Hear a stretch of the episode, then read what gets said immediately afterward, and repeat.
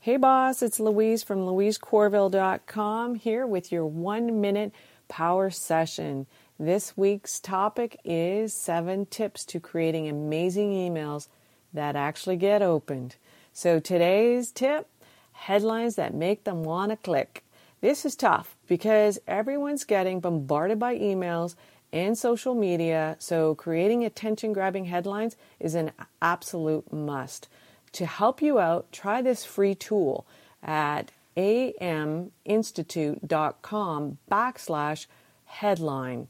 Before you publish, put your title in this headline analyzer and try different headlines. I think the highest I was able to get was probably in that sixty percentile, but hopefully you're better at it than me. So thanks for listening.